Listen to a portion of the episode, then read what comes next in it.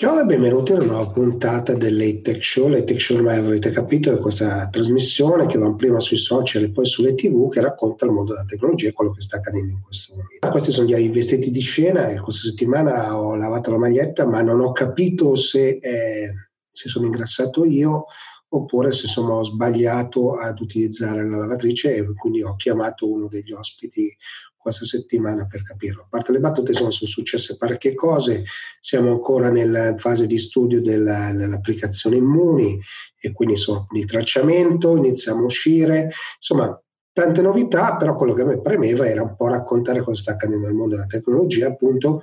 Quindi ho invitato degli ospiti che racconteranno di privacy e sicurezza, che racconteranno dell'Internet of Things la gestione dei brand, che raccontano di come si utilizza insomma, lo smart working e cosa sta accadendo in quel mondo. Eh, poi ho invitato qualcuno che si occupa della rete e poi ho invitato qualcuno che racconta eh, un po' insomma, cosa sta succedendo nel mondo dei dati e del data management. Insomma, insomma, tanta carne al fuoco come sempre.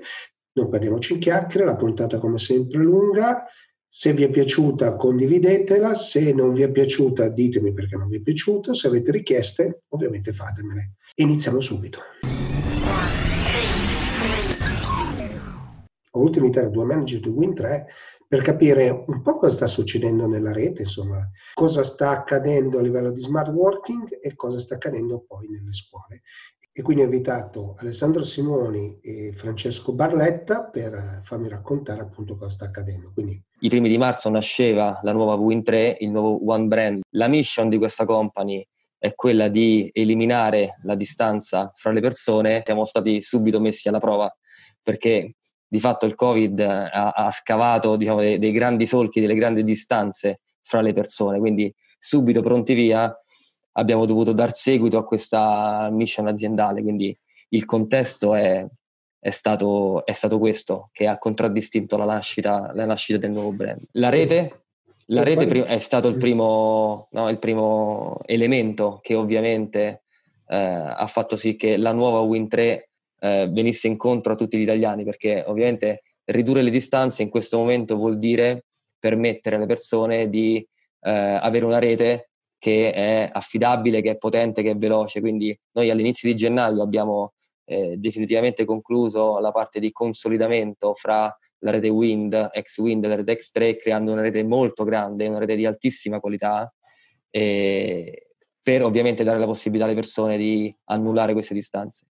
Quindi sicuramente il network è stata la prima risposta che siamo stati in grado di dare a questa emergenza come, come brand e come company. E, e poi sul, sulla rete insomma cosa è successo? Il traffico, insomma, co, co, come avete insomma, reagito a questi grandi picchi di traffico che ci sono stati? Ma allora, eh, le prime analisi che provengono ovviamente da, da, enti esterni, come quella che è circolata recentemente di Emperf, ci restituisce una, una picture abbastanza chiara di una rete che riesce a rispondere in maniera efficace alla maggiore richiesta di connettività delle, delle persone e delle famiglie, quindi lato mobile, eh, diciamo la velocità ovviamente si è andata eh, a ridurre, ma si è andata a ridurre meno eh, in maniera inferiore rispetto alla, alla, media del mercato. La media del mercato ha perso intorno ai 10 megabit per secondo, la, la rete Win3 ha perso circa 5 megabit per secondo, sto citando delle fonti MPERF che sono circolate negli scorsi, negli scorsi giorni, quindi quest, nuova, questo nuovo network consolidato che noi definiamo top quality network proprio per andare a sottolineare come il lavoro di consolidamento ha dato una, una spinta da un punto di vista di performance alla nostra rete sta reggendo la volontà e la, e la voglia di, di, di stare connessi degli italiani. Da questo punto di vista, come si reagisce a una situazione di questo tipo?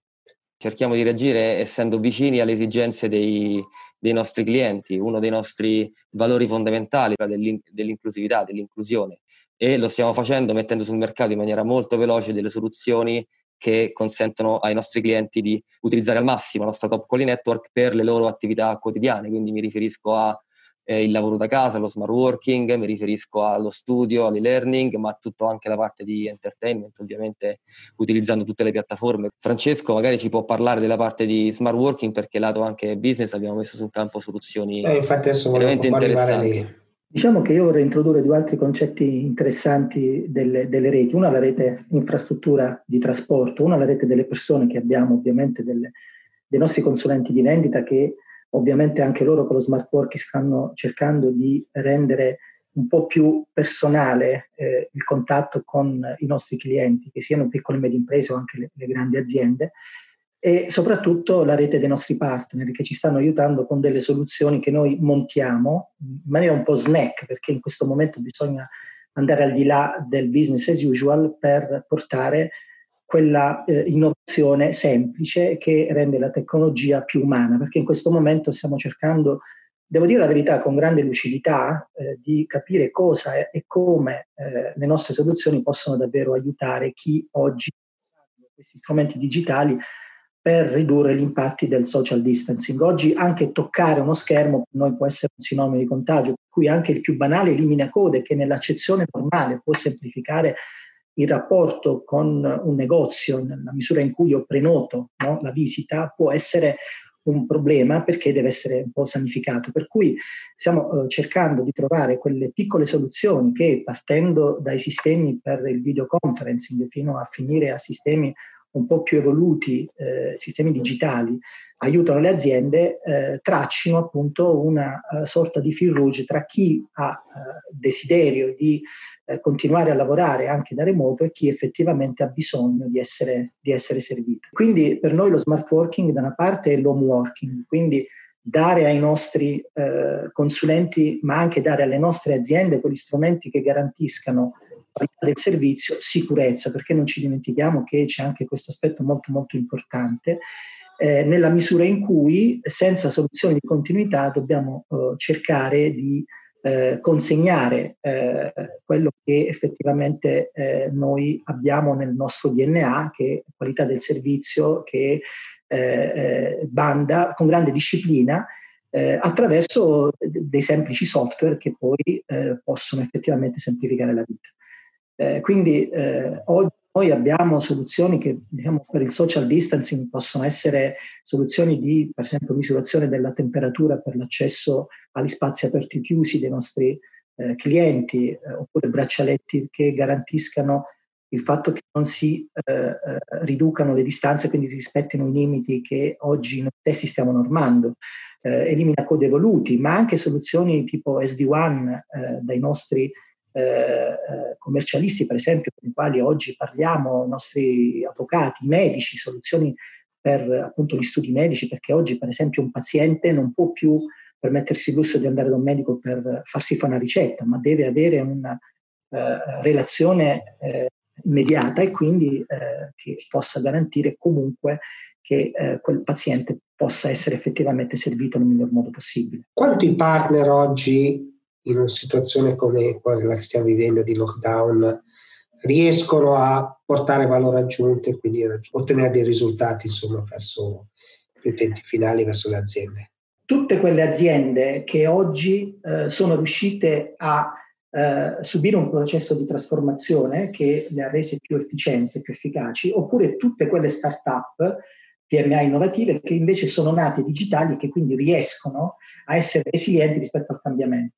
In questo modello delle partnership, quindi in questo modello in cui soluzioni semplici si montano come dei Lego sulle nostre infrastrutture, quindi sulle nostre offerte, noi vestiamo la nostra connettività core che poi eh, eh dà la potenza, no? fa l'empowerment di queste soluzioni però sono diciamo, soluzioni che nascono o da lontano, hanno subito dei, processi di trasformazione o che sono pensate esattamente digitali, in una logica di co-innovation o di open innovation. Questa è un po' la ricetta magica, no? riuscire a trovare quei partner che eh, hanno una, eh, già pensato attraverso modelli semplici come design thinking, per esempio, delle soluzioni che rispecchiano esattamente quello che il cliente vuole nel modo in cui lo vuole e nei tempi in cui lo vuole. Stiamo lavorando eh, su quattro pilastri fondamentali che sono il cloud, eh, l'internet delle cose, eh, la sicurezza e ovviamente intesi come eh, eh, diciamo quelle informazioni che insieme all'internet delle cose riescono a modificare il modo in cui noi interagiamo,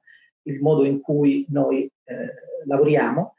E quindi in modo molto eh, diciamo concreto stiamo cercando di costruire soluzioni per il business cognitivo, soluzioni che effettivamente ti danno la possibilità di conoscere meglio quello che fai, di prevedere cosa può succedere in una logica di business e quindi di rendere il lavoro molto molto più, più efficiente. Ma ripeto, utilizzando sempre una tecnologia semplificata al massimo, perché il nostro mestiere è quello di rendere soluzioni realmente utili. La tua scuola cosa sta accadendo? Allora, la tua scuola sta accadendo che eh, noi stiamo portando avanti già dal 2019 un percorso con gli istituti che si chiama Neoconnessi.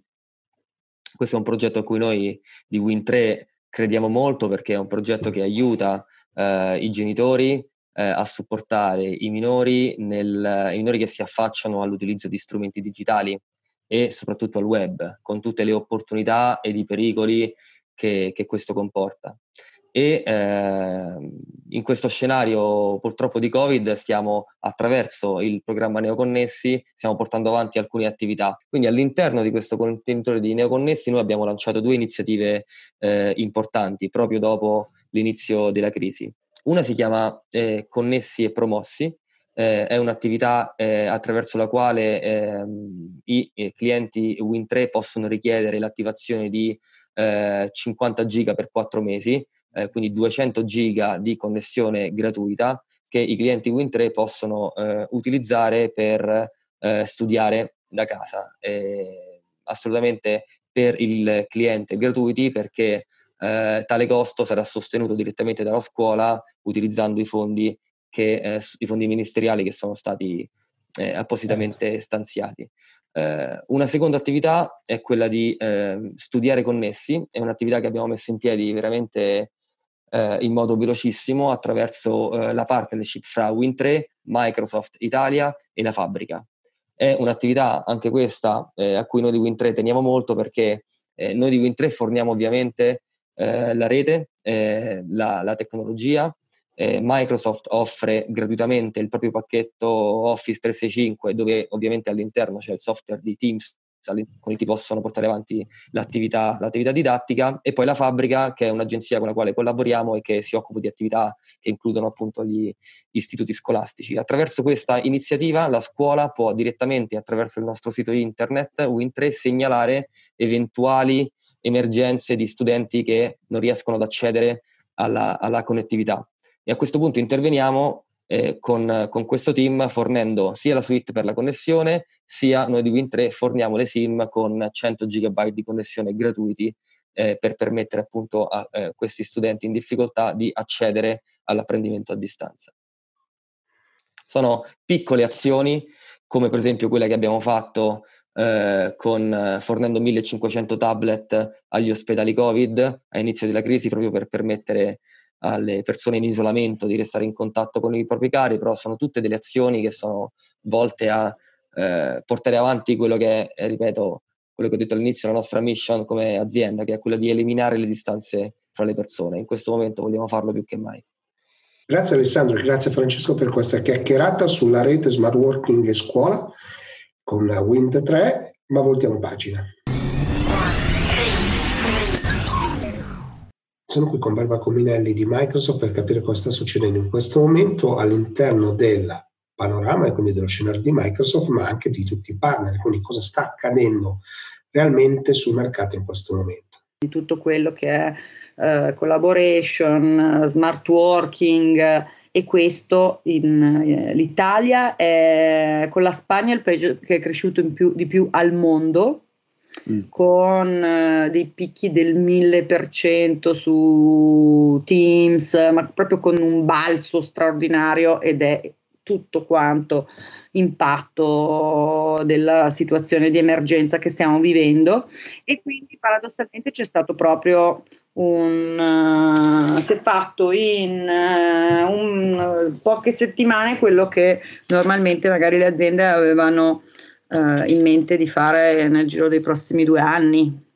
Quindi... Certo, io però osservando questo, questo, fenomeno, nel senso questa grande esplosione perché siamo costretti dallo smart working, no? ho osservato una cosa, grande esplosione dei servizi, che peraltro hanno retto tutti quindi insomma meno male, Dall'altro lato, però, hai, eh, non c'è stata una strategia, cioè ti sei trovato e sei costretto. Adesso, dopo due mesi, iniziamo a vedere che qualcuno inizia a pensare a una strategia. È corretto? Lo state vedendo anche voi? Allora, come sempre, ehm, purtroppo in Italia ci sono dei casi di eccellenza no? tra piccole, so, diciamo nelle grandi aziende, ma anche qualche realtà piccola, dove eh, l'azi- l'azienda era già preparata quindi okay. sia in termini di tecnologia, sia in termini di mindset, modo di lavorare, tipo di leadership, tipo di organizzazione del lavoro, era pronta.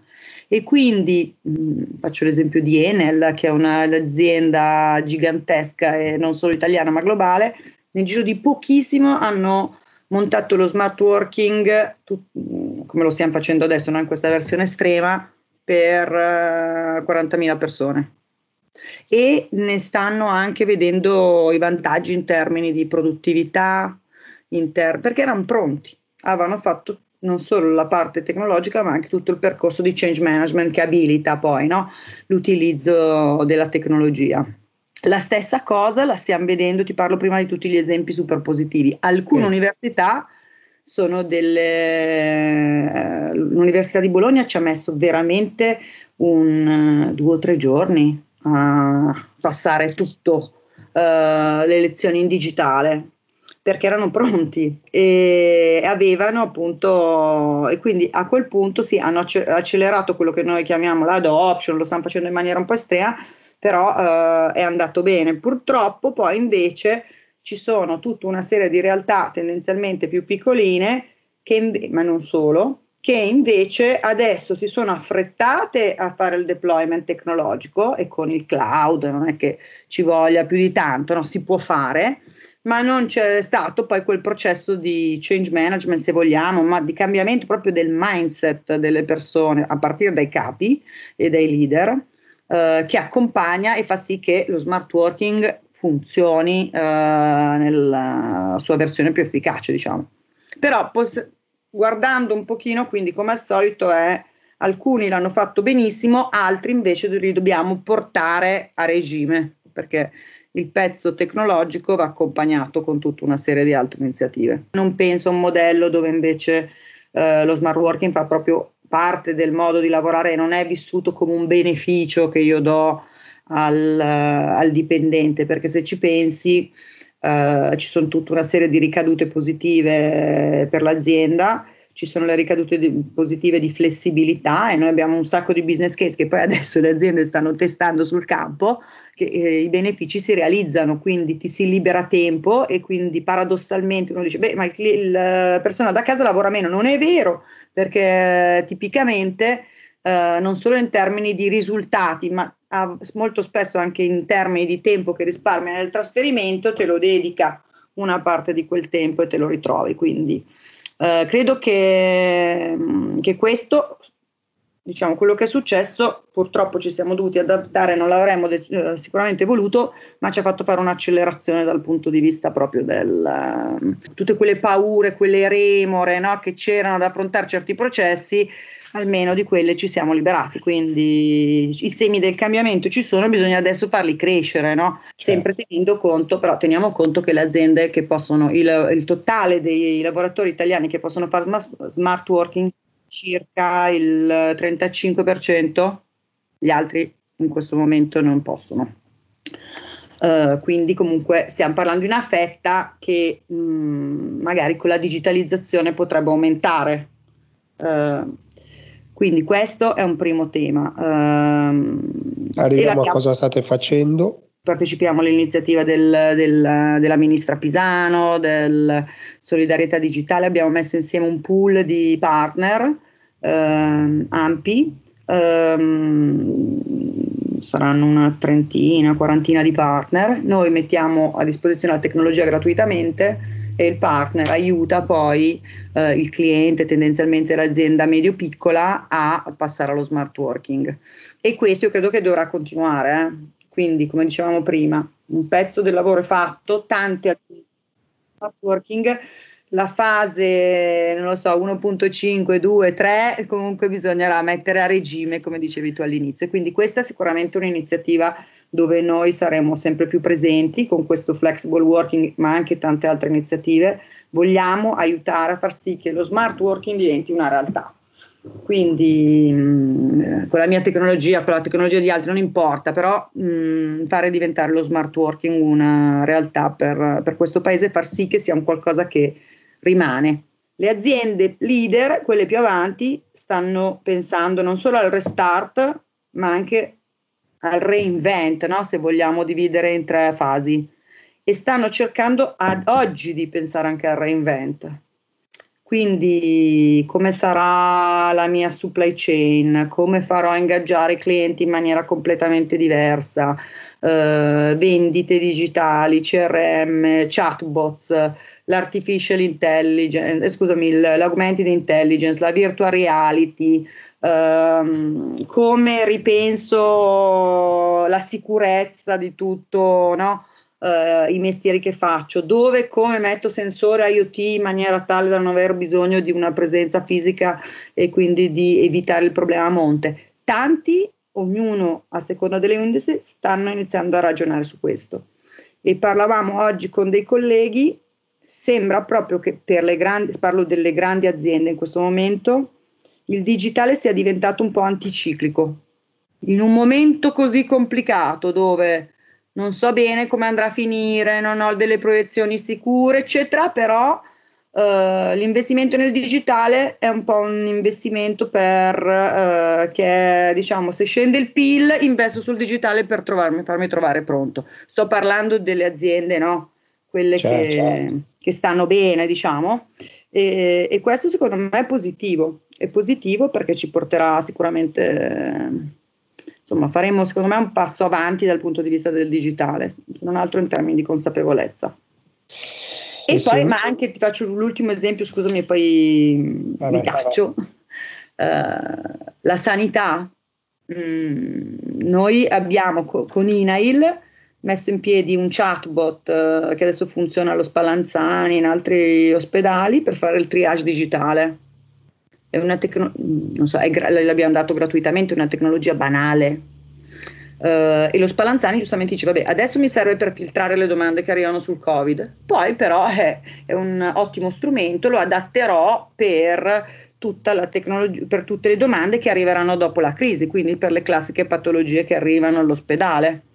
Uh, telemedicina, mh, mm, c'è una piccola app dentro Teams che ti permette con uno strumento super semplice di fare il telenursing, quindi assistere i pazienti che sono a casa queste cose di cui abbiamo parlato per tantissimo tempo, uh, la telemedicina, l'artificial intelligence per migliorare l'interazione anche col paziente, eccetera, in poche settimane sono sul campo che funzionano. Quindi io non so, la, vedo il bicchiere, cioè in questa situazione è chiaro che è difficile no? non pensare a quello che è successo, all'impatto, no? però da questo punto di vista non dobbiamo buttare via l'opportunità di cavalcare questi semi di futuro che stanno germogliando. Grazie Barbara, eh, abbiamo insomma capito che c'è molta carne al fuoco e insomma, tanti dati sono, e i numeri sono aumentati esponenzialmente e ultima pagina. All'inizio della puntata mi sono chiesto se la maglietta che ho lavato, che sono quelle che uso un po' in queste scene, eh, sia ristretta per un lavaggio sbagliato oppure semplicemente mi sono allargato io in questo periodo di lockdown mangio come un maiale. A parte la battuta ho voluto intervistare così Giampiero Morbello, un vecchio amico di, di Ayer.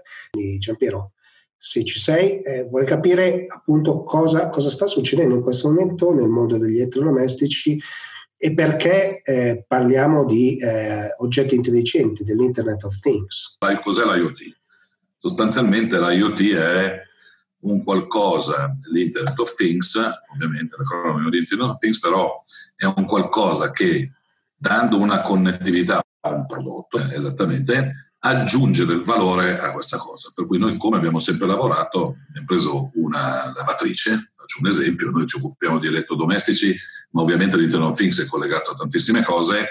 Noi ci occupiamo di smart home, in realtà il nome della AIR è stato cambiato in AIR Smart Home, eh, mentre prima era AIR Cindao eh, adesso hai smart home, proprio perché nella casa gli elettrodomestici sono comunque diffusi in giro per la casa, in cucina, nella lavanderia, o chi più ne ha ne mette, del robot va in giro per tutta la casa addirittura, e quindi è uno delle peculiarità che vengono connesse all'interno di quello che è la definizione di IoT, ma sostanzialmente consiste nel aggiungere della connettività e questa della connettività e delle applicazioni, questa connettività e applicazioni fa un enhancement, fa un enhancement del valore della value proposition del prodotto stesso. Tipicamente io compro una lavatrice per lavare, se io gli aggiungo della connettività dovrei ottenere sostanzialmente due cose. Da un lato la di fare meglio o eh, farglielo fare in maniera più semplice, quello che è il core, perché poi uno compra una lavatrice per lavare, compra un forno per, per, per, per cucinare, ma io lo posso far fare meglio. L'esempio classico che io porto sempre recentemente, noi siamo usciti con una soluzione che ti permette, attraverso fare una foto del, della biancheria, di scegliere esattamente qual è il programma migliore per lavare quella biancheria, perché attraverso l'intelligenza artificiale misura la quantità di biancheria, che tipo di biancheria e quindi ottimizza eh, la, l'efficienza del lavaggio da un lato, è ovvio che questo poi ha delle ricadute anche dal punto di vista di ecosostenibilità di queste cose. Quindi l'Internet of Things fa queste cose. In più ha la possibilità, essendo questi apparecchi connessi, eh, di connetterli con altri apparecchi, siano essi altri elettrodomestici. Noi per esempio abbiamo una soluzione che fa della, della, della, della purezza e dell'elfi eh, di, un, di, un, ambiente dove mette in connessione il, eh, l'aspirapolvere robot con l'aria condizionata, con l'air purifier, in modo tale che analizzando i dati sia interni della casa, sia interni della stanza, che anzi e questa è un'altra peculiarità dell'IoT, che tu puoi aggiungere all'analisi dei tuoi dati che rilevi tu delle fonti dati esterne, nel nostro caso possono essere eh, le previsioni del tempo piuttosto che dati di questo tipo, riescono a restituirti una soluzione che è personalizzata per te. Se tu sei uno che ha necessità di avere un livello di umidità nella stanza di un certo tipo, con, un certo, con una certa densità di polvere, cose di questo tipo, ti, riesco a conoscere e a darti, e a darti questo. È chiaro che questa, che questa cosa qua è in questo momento specifico dove le informazioni da un lato e tutte le interconnessioni dall'altro, il mondo digitale sta esplodendo, ha, subirà un'accelerazione perché il mondo sta cominciando a vivere in maniera molto più digitale tutto quello che, che succede e l'IoT è per definizione aggiungere un pezzo di digitale a delle cose.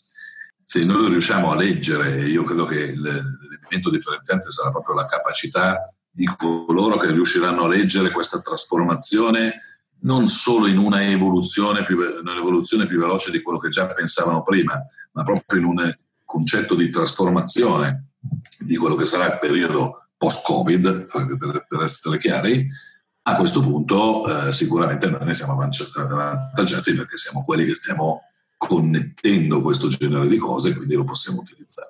Però sta tutto cioè, la tecnologia c'era già anche prima, ci sarà in futuro, non ci sono, non ci sono in questo momento step ahead, cioè grosse spinte in avanti della tecnologia, in realtà c'è l'intelligenza di come riuscire a utilizzare questa tecnologia in un contesto diverso.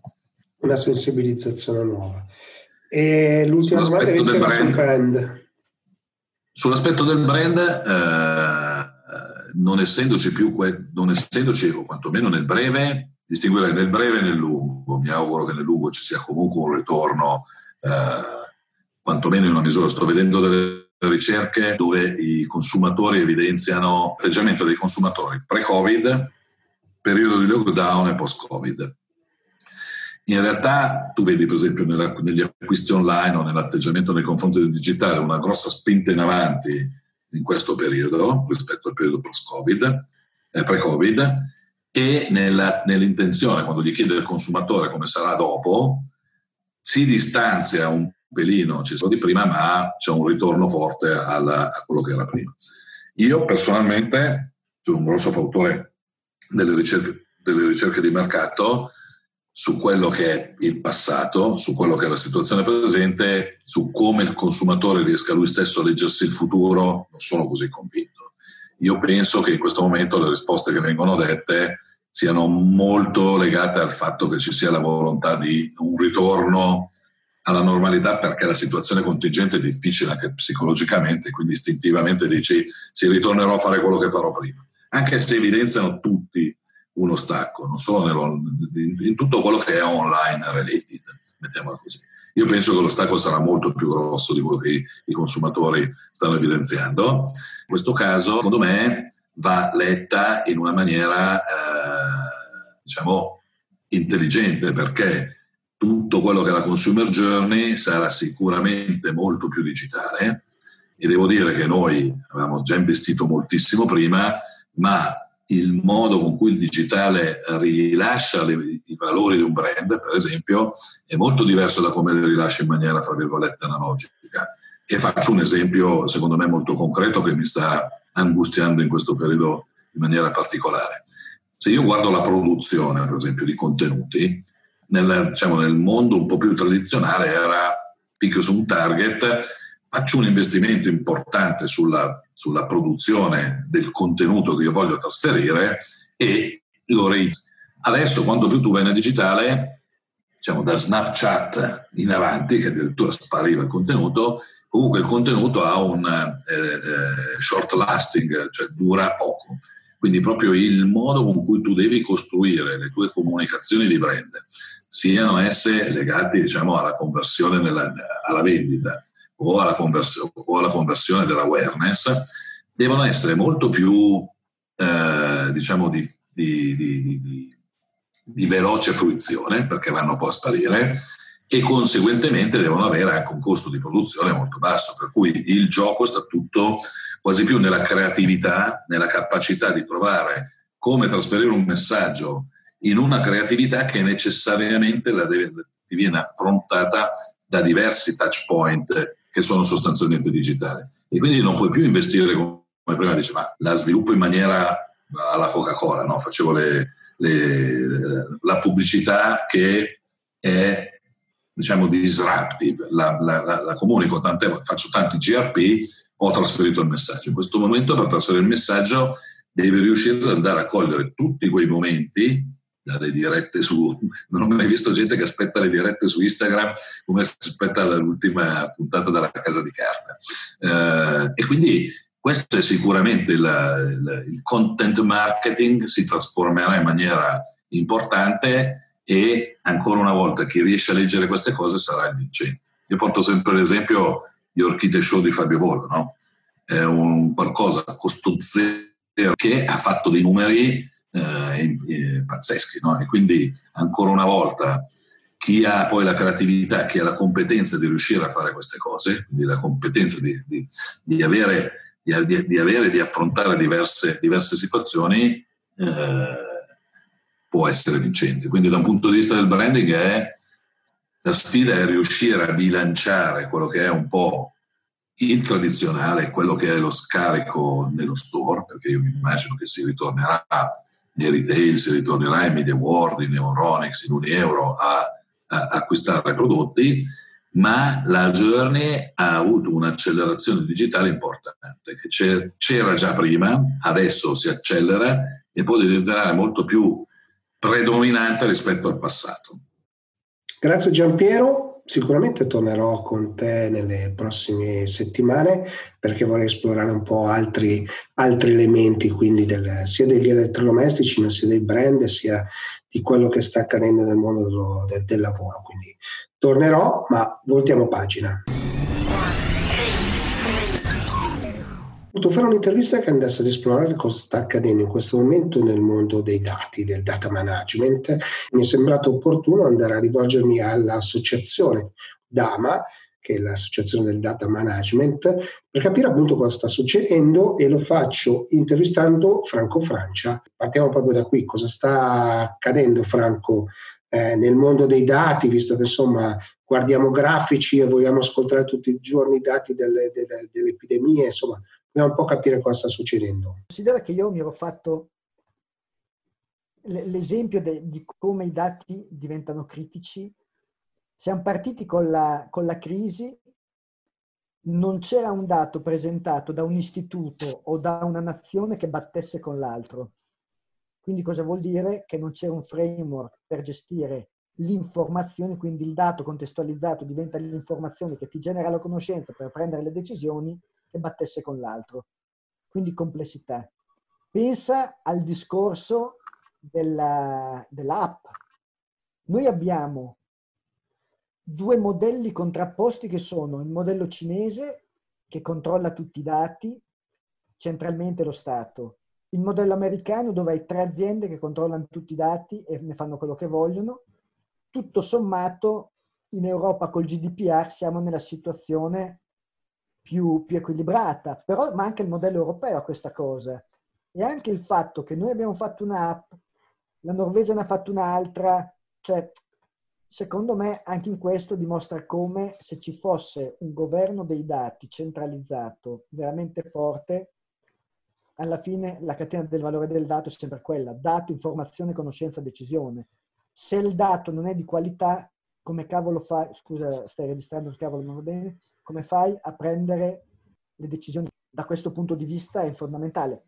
Ieri, non so se hai visto quella tabella allucinante della pericolosità degli sport, io gioco a pallavolo, la pallavolo è lo sport più rischioso e il basket è tre livelli sotto, ma se uno ragiona un attimo, che differenza c'è fra il basket e la pallavolo? Usiamo le stesse palestre, gli stessi palazzi dello sport, nel basket ci sono più persone che a vedere la pallavolo.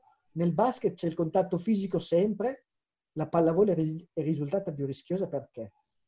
Perché non è stata fatta una raccolta di dati di qualità, per cui non è stato definito un framework di dati, le informazioni non sono state contestualizzate in maniera corretta e quindi le informazioni sono state presentate in maniera distorta e porteranno, se uno le seguisse, a decisioni sbagliate.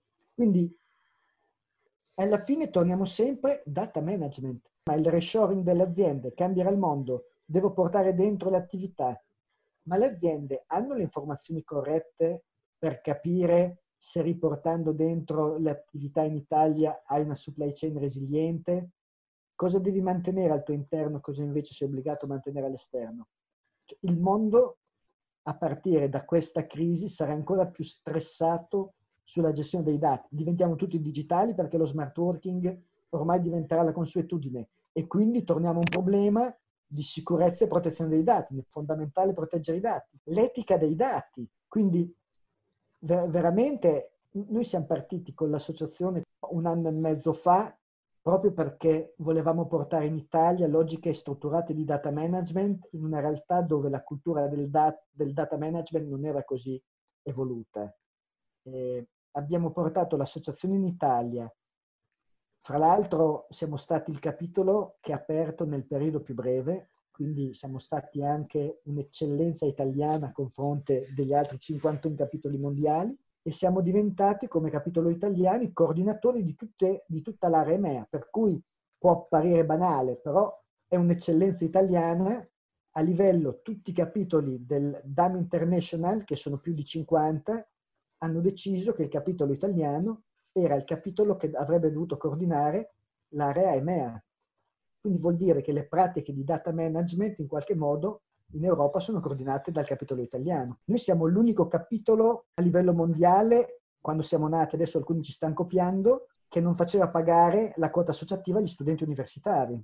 E tu che abbiamo fatto perché il board internazionale ci approvasse questa cosa, perché non capivano i paesi anglosassoni perché uno studente che fa un'università che nei paesi anglosassoni costa migliaia non avesse 50 euro per pagare una quota associativa. Noi gli abbiamo detto aiutateci in questo e aumenteremo la base degli associati perché queste persone che si associano poi entreranno nel mondo lavorativo con già alcuni concetti di data management.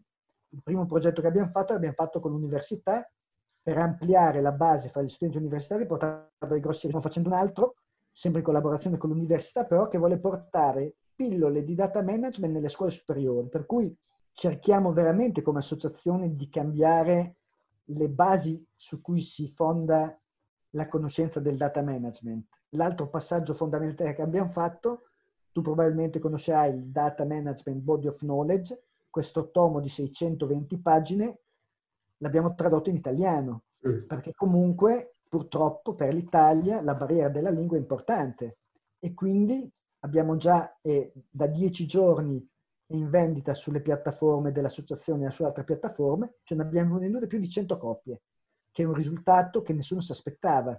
Certo. Eh, eh l'obiettivo, il prossimo passettino è quello di fare, sai che la Data Management Association prevede la possibilità ai professionisti di certificarsi, Certified Data Management Professional, e lui a livello mondiale Vendor Technology Independent, anche in questo caso esame in inglese.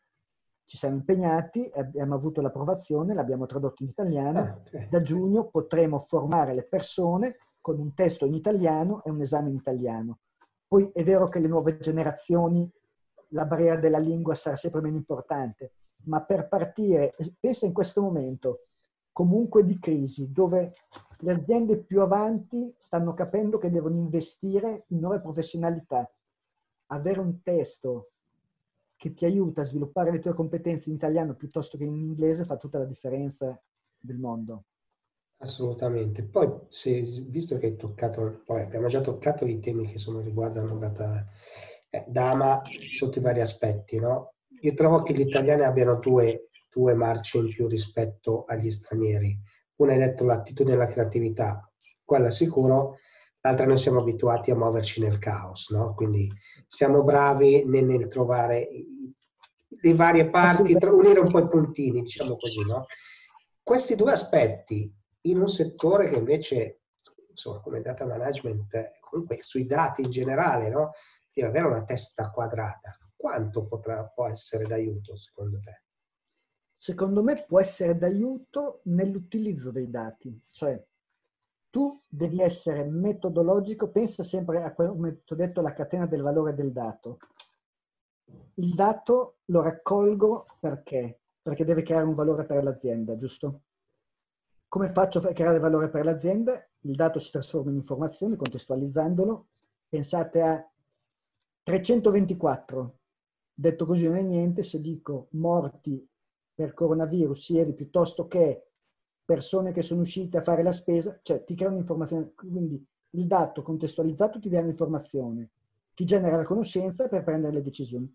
Secondo me noi italiani abbiamo la capacità di generare valore dalla conoscenza che è più fantasiosa e più, più spinta dei paesi anglosassoni, per cui se riusciamo a coniugare la disciplina del tema data management con l'opportunità che avremo dal poter governare questi dati, secondo me veramente potremo cambiare tante cose e, e applicare questa, questa, nostra fantasia per creare valore per il sistema Italia. E, e questo secondo noi è la cosa più importante. Un, una delle cose interessanti, quando abbiamo fatto la prima convention, hanno partecipato alcuni rappresentanti statunitensi eh, che sono venuti a presentare l'associazione. Sono rimasti sorpresi perché prima convention di Dama Italy avevamo comunque, l'abbiamo fatto in un ambiente universitario, abbiamo avuto più di 100 partecipanti eh, e metà erano sotto i 40 anni.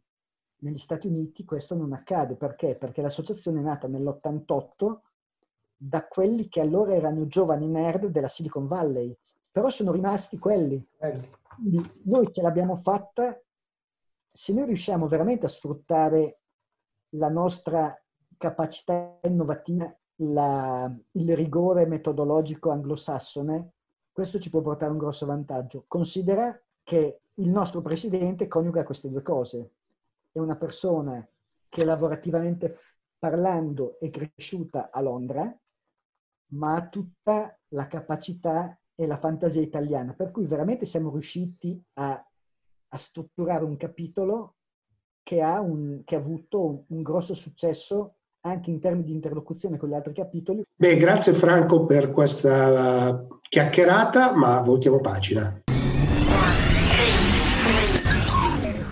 Siamo qui con Luca Maiocchi di Proofpoint per capire un po' cosa sta succedendo nel mondo della security e in particolare nel mondo del phishing, quindi delle, della sicurezza attraverso le email e quindi Luca vorrei un po' capire cosa sta succedendo in questa fase e come possiamo poi proteggerci. Guarda, ehm, sicuramente c'è stata un'evoluzione abbastanza marcata no? in questi ultimi due mesi. È vero che eh, Proofpoint si occupa in modo particolare di alcuni tipi di, uh, di, di attacchi e di, e di problematiche. Um, da circa, diciamo che Proofpoint si è sempre occupata prevalentemente di email security, quindi la sicurezza nell'ambito delle, delle mail.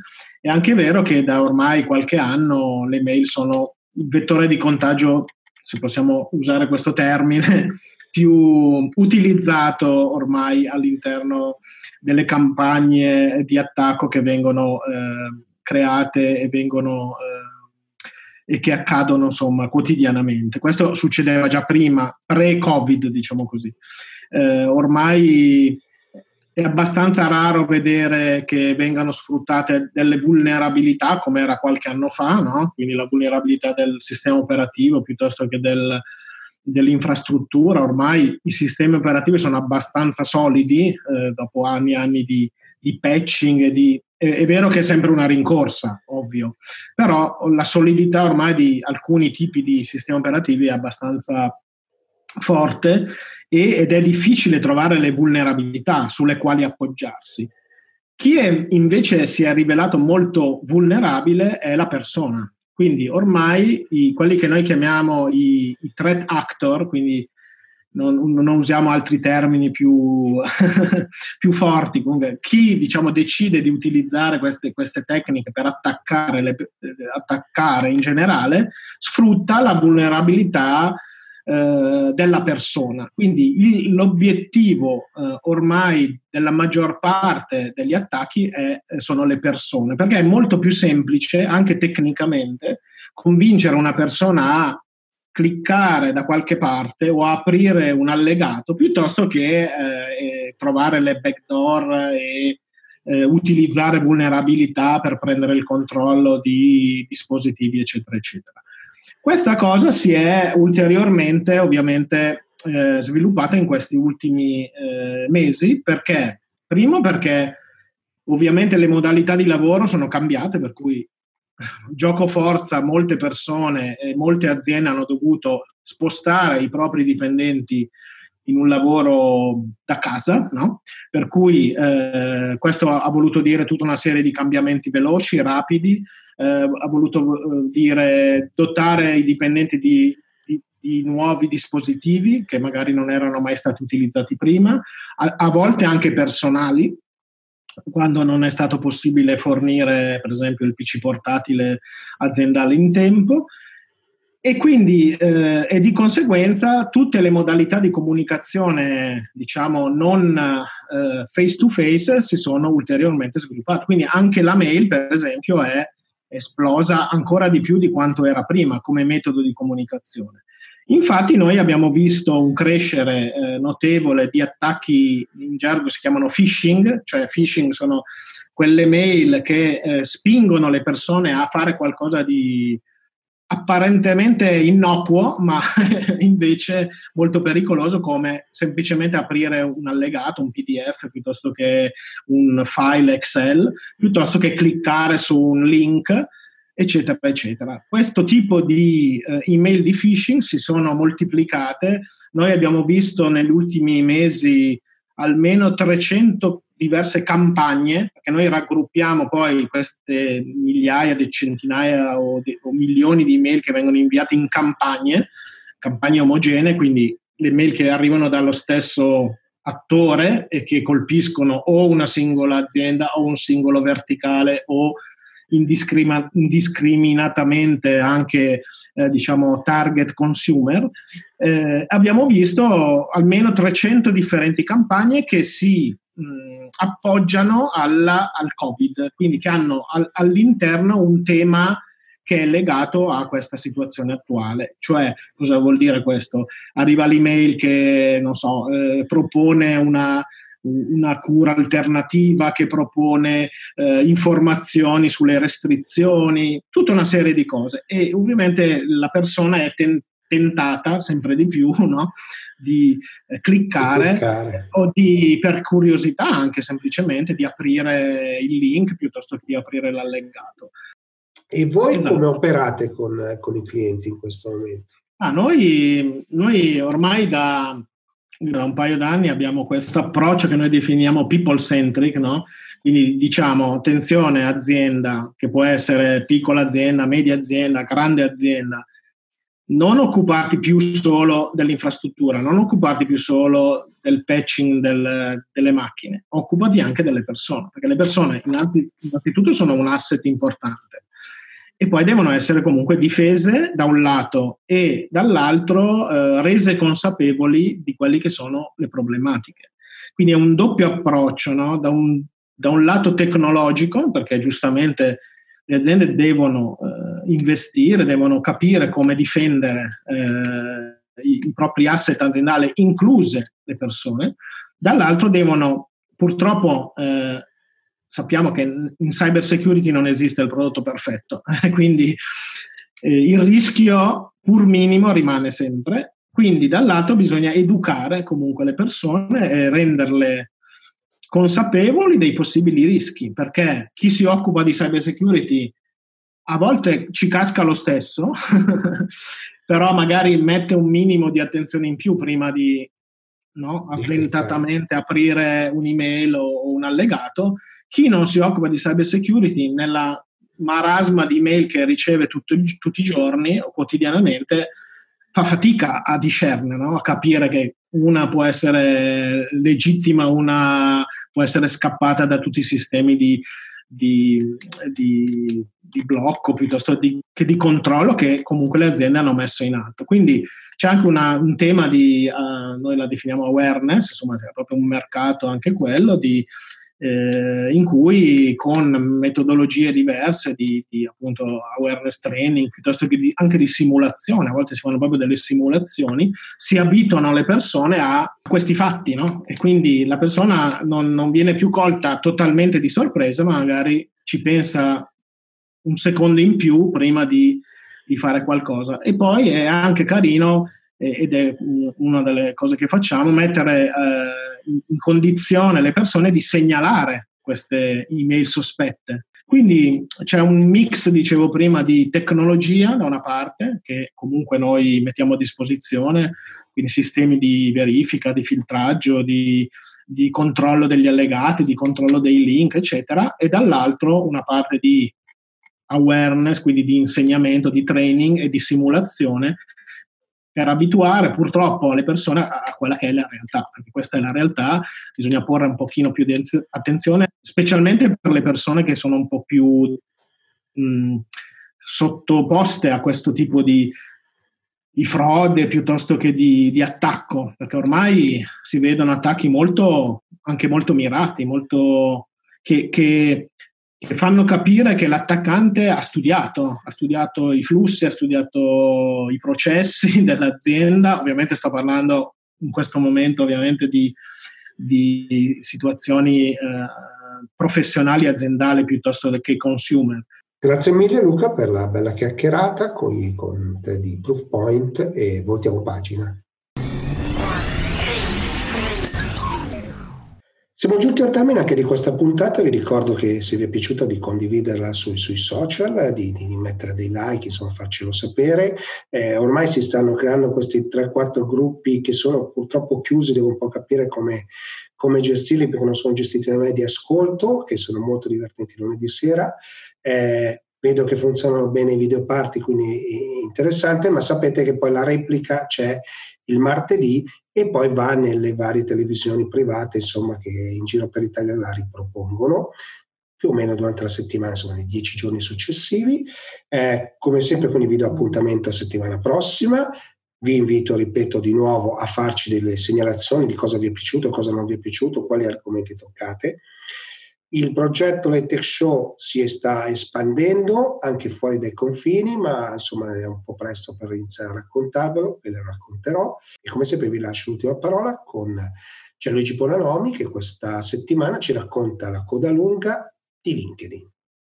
Buonanotte. Uno degli aspetti fondamentali, secondo me, è quello del posizionamento. Eh, po- molto pochi usano la SEO, Search Engine Optimization, ottimizzazione dei testi, per andare incontro alle ricerche che le persone fanno su LinkedIn. LinkedIn è un enorme motore di ricerca dove le persone cercano problemi, aziende, persone, competenze e via dicendo.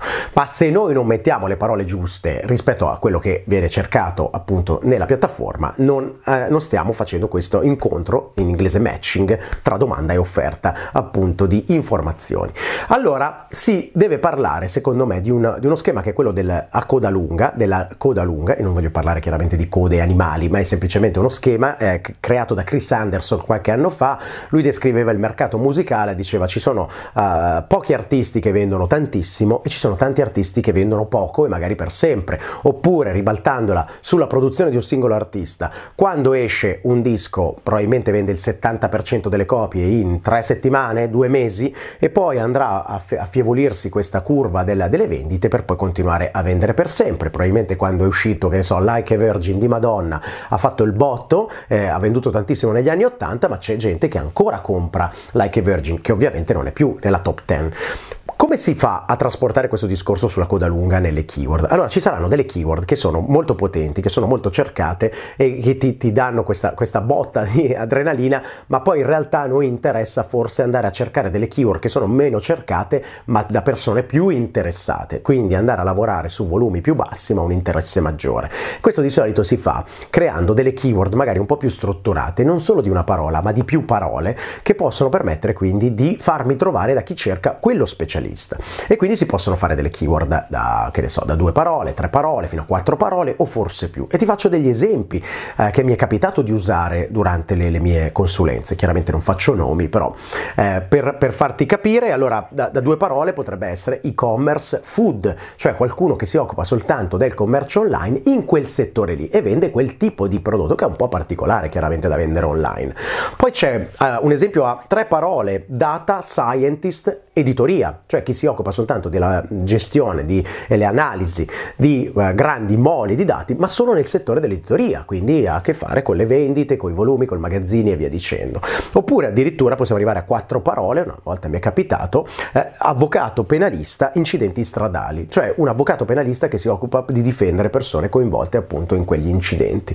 Questo permette appunto, se ben collocate, possono essere collocate in diverse parti del proprio profilo LinkedIn, permette di essere trovato quando si cerca uno specialista di quel tipo.